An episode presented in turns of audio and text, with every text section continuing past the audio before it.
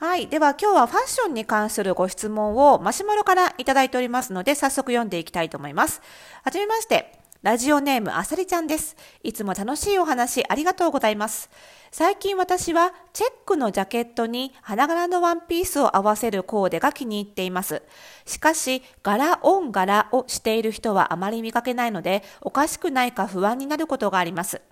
柄と柄を合わせるときに馴染ませる方法はありますでしょうか？個人的には色とトーンが似ていて、それぞれが主張しすぎない大きさの柄同士だと馴染む気がしていますが、どうでしょうか？ご回答いただけると嬉しいです。ということでね、ありがとうございます。早速ね、ちょっと秋本番ということでね、秋のおしゃれにふさわしいご質問、早速回答していきたいと思います。それではスタートです。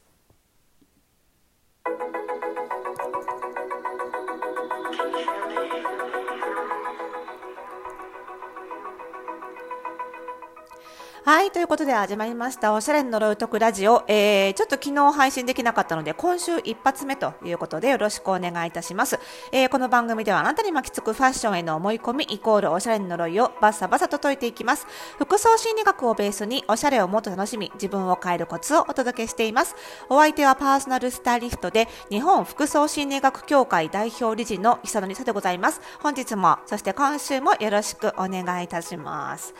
さあ、ラジオネームあさりちゃんありがとうございます。あさりちゃんって漫画ありましたよね。っていうか今でも超長寿漫画ありますよね。すごいですよね。なんか、この年になってくると、ますます富に続けてる人ってすごいなって思っちゃいますよねってちょっと、えー、話がずれましたが、そのあさりちゃんでつけてラジオネームをつけたのであればおそらく同世代かななんて思いつつちょっと回答していきますね。柄物ねあのねお客様のワードローブチェックとかをしていてすごく思うんですけどやっぱりね柄物に対する苦手意識というか恐怖心と言ってもいいぐらい柄物回避しちゃってる人って多いんですよね本当に。恐怖心っていうのか苦手意識というのかなんかむしろどどうなんだろうな。そこまで強い感じじゃないんですけどなんかあるとあの柄物が自分の手持ちのワードローブにあると何て言うんだろうな。着回しが効かなくなるみたいなそういう思い込み呪いがある人も結構いますよね。もうとにかく着回しを効かせたいんだったら着回しの効くワードローブを作りたいんだったら無地で揃えた方がいいに決まってるみたいなね。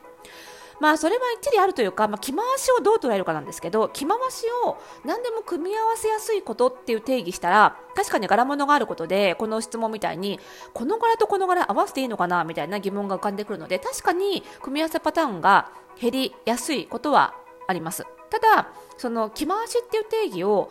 単に何でも組み合わせられるだけじゃなくってさらに少ない服でも何パターンにもできてさらにたくさん服があるように見せる。その組み合わせによって印象を変えるっていうことだとちょっとね無地だけだと印象変わりづらいので意外とねそういう意味での着回しは効かなかったりするんですよね。なのでねあの必ずねまあ柄物はやっぱりちょっと割った方がいいよっていう話はしていてでちょっとはあった方がいいよっていう私あんまり曖昧な言い方をしなくて大体何割っていう言い方をするんですよ。トップスとボトムスの割合対比はこれぐらいですよとか比率はこれぐらいですよとか結構数字で必ず言うようにしてるんですけど柄物に関しては少なくともワードローブ全体の、まあ、ワードローブの総量にもありますけど全体の1割は欲しいと。であとはそれ以上増やすかどうかっていうのは柄物が似合う人は当然もっと増やしていきます。3割ぐらいまであのあった方がいいっていうこともあるしあんまり似合いづらい人でもやっぱり1割ぐらいは欲しいよねって話はしてるんですよね。だから、あの、そういう意味ではね、あの、今日のお話はさらにその上級編というかさらに柄物を活用っていうことなので、まあ、そこまでできるんだったら、まあ、無人に柄物合わせるぐらいはできるかなやってもいいかなってそういうふうにも思ってもらえたらいいなと思うんですけどね今日の配信では。でですよこのねあされちゃんのメッセージになった柄オン柄ですね。この柄オン柄というまずそもそも意味合いなんですが、これは柄物と柄物を合わせることを柄オン柄と言います。まあ柄に柄のっけみたいな感じですね。トップスも柄で、ボトムスも柄でもそうですし、あとは、まあボトムは無地なんだけど、えー、ジャケットが柄でインナーも柄みたいなのもまあ柄オン柄と言いますね。ただ大体柄オン柄っていう時は割と全身柄物になるケースを指すことが多いかなとは思います。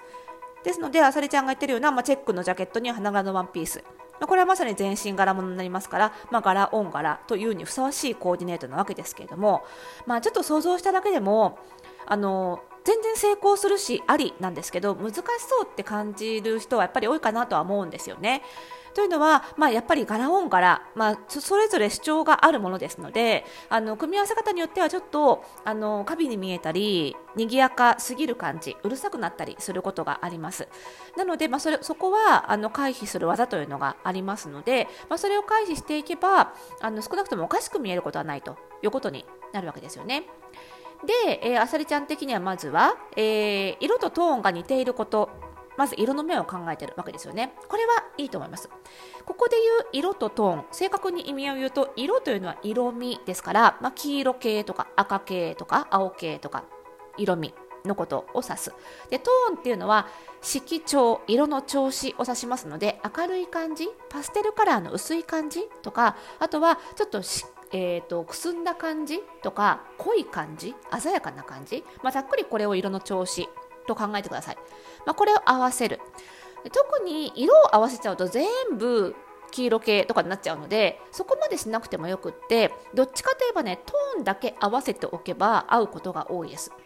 でちなみにこの色をトーン分類して分かりやすく使いやすくしたものがパーソナルカラーっていう理論なので自分の似合う色つまりパーソナルカラータイプを知っていてそのタイプの色の中だけで組み合わせていけば自然にトーンが揃うことになるのでパーソナルカラーっていうのはそういう意味でもあのコーディネートが上達しやすいっていうのはその辺にもあるわけです。ですからパーソナルカラー知ってる方は自分のパーソナルカラーに含まれる色を選んでいけば自然にトーンが合うことになります。なのでまずはトーンを合わせるだけでも全然十分だと思います。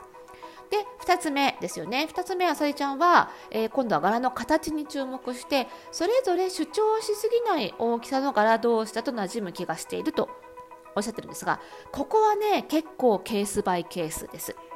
まず大きさに関してはたとえそれぞれ主張しすぎない大きさつまり柄一個一個がまあ小さかったりまあ飛び飛びであのー、なんだろうな字も字が見えるっていうのかな。柄があんまりここう柄の密度が濃くない高くないっていうのかな低いっていうのかな。ということだと思うんですけどもその場合でもですね合わせる柄同士の大きさと密度がほぼ一緒だとそれはそれでぶつかってちょっとうるさく感じることがあります。同じ要素同士の違う柄同士がぶつかってしまうのでちょっとね目がチカチカすることがあります。なので大きさに関して言うとそれぞれが小さいとか密度があの高くないとかいうことではなくってえーと、大きさや密度が違う柄同士を合わせるっていう方が確実です。片方が大きかったら片方が細かいっていうようにですね。はい、なのでまずは柄同士の大きさを変える合わせる柄同士のね。だから大きなチェック柄のジャケットに小花柄のワンピース。は OK ってことになるし逆にちっちゃい、まあ、ギンガムチェックみたいな細かいチェックのジャケットに大きな花柄のワンピースも OK っていうことになるわけです。でもう一つは柄の形を変える。具体的にはどういうことかっていうと片方が直線的で片方が曲線的なものであると、えー、喧嘩しづらいです。ですのであさりちゃんが言ってるチェックチェック柄と花柄というのはまさにチェックが直線的で花柄が曲線的。なのでこれは形を変えていることになるんですね。でこのできれば両方をクリアしたい。大きさも変えて形も変える。この両方をできればクリアしたいんですけども少なくともどっちか片方だけはクリアしておきたいんです。なので、あさりちゃんの場合にはもしかしたらチェック柄も花柄も柄の大きさ自体は同じかもしれないけれども、まあ、形が変わっているのであの OK になっている可能性は高いかなというふうには思います。なのでまずは柄音柄の組み合わせは、えー、色の面ではトーンを合わせるそして形柄の形の点では大きさ形を違うもの同士を組み合わせるまずはこの2点を押さえていただければねほぼほぼねおかしくなることはないと思いますので、えここねまず押さえてください。えさらにその上でなんですけどもここまではコーディネートの基本なんですけどもじゃあそのコーディネートの基本マネキンに着せればおかしくなく見えるそのコーディネートが今度人が着た時に似合うかどうかこれまた別問題なんですよねコーディネートは全然おかしくないんだけどまあでもこの人が着てもちょっと賑やかすぎるかなってなっちゃうことはあります。やっぱり柄オン柄が似合うか似合わないかっていうのも最終的なま仕上がりとしては非常に重要になってくるわけですね。でこれには、えー、うちの診断でいうと顔パーツタイプ顔パーツ診断とあとはえパーソナルカラー診断。この2つが関わってきます。特にね結構影響が大きいのがパーソナルカラー。えパーソナルカラーはねえスプリングタイプとウィンタータイプは賑やかなコーディネートが得意なのでどちらも柄オン柄結構似合います。かなり着こなせるタイプです。なので、まあ、パーソナルカラーがスプリングもしくはウィンターであれば柄オン柄いけると思っていただいていいと思います。でスプリングでもウィンターでもないけれども、えー、顔パーツ診断の結果がヤングタイプつまり童顔の人も結構賑やかなコーデいけるのであのカラータイプが違っていても意外と柄音からいける人が多いです。なので、えっと、このタイプまあ、どちらかどれか当てはまるようであればあの先ほどのポイントを押さえれば確実に柄音柄似合いますのでどんどん取り組んでいただいて。で、まあ、もしねあのこのタイプ全然どれも当てはまらないっていう場合にも、まあ、似合う色で揃えておけばあの着こなせるはずですのでぜひ試してみてください。はい、ということでね、まあ、このカーパーツ診断と、えー、パーソナルカラー診断はあの現在発売中の書籍、えー、最高にしっくり似合う服選び。こちらの方でねあのセルフチェックもできますのでねぜひまだあのお手に取ってない方はね、えー、そろそろ秋物の買い物にもねいい時期ですのでぜひお手に取って診断してみていただけると嬉しいです。ということであさりちゃんメッセージありがとうございました。ぜひね、またご感想などありましたらメッセージお寄せください。ということで、この番組ではまだまだ皆さんからのファッション、心理、その他諸々のお悩み、ご相談、メッセージお待ちしております。えー、番組概要欄にありますマシュマロからでしたら、えー、匿名で気軽に送れますので、どんどん送ってください。そしてこの番組の更新情報は各ポッドキャストサービスでは登録をすると、ラジオトークでフォローすると受け取ることができますので、ぜひぜひこちらも登録、フォローの方よろしくお願いします。それではまた次回の配信でお会いしましょう。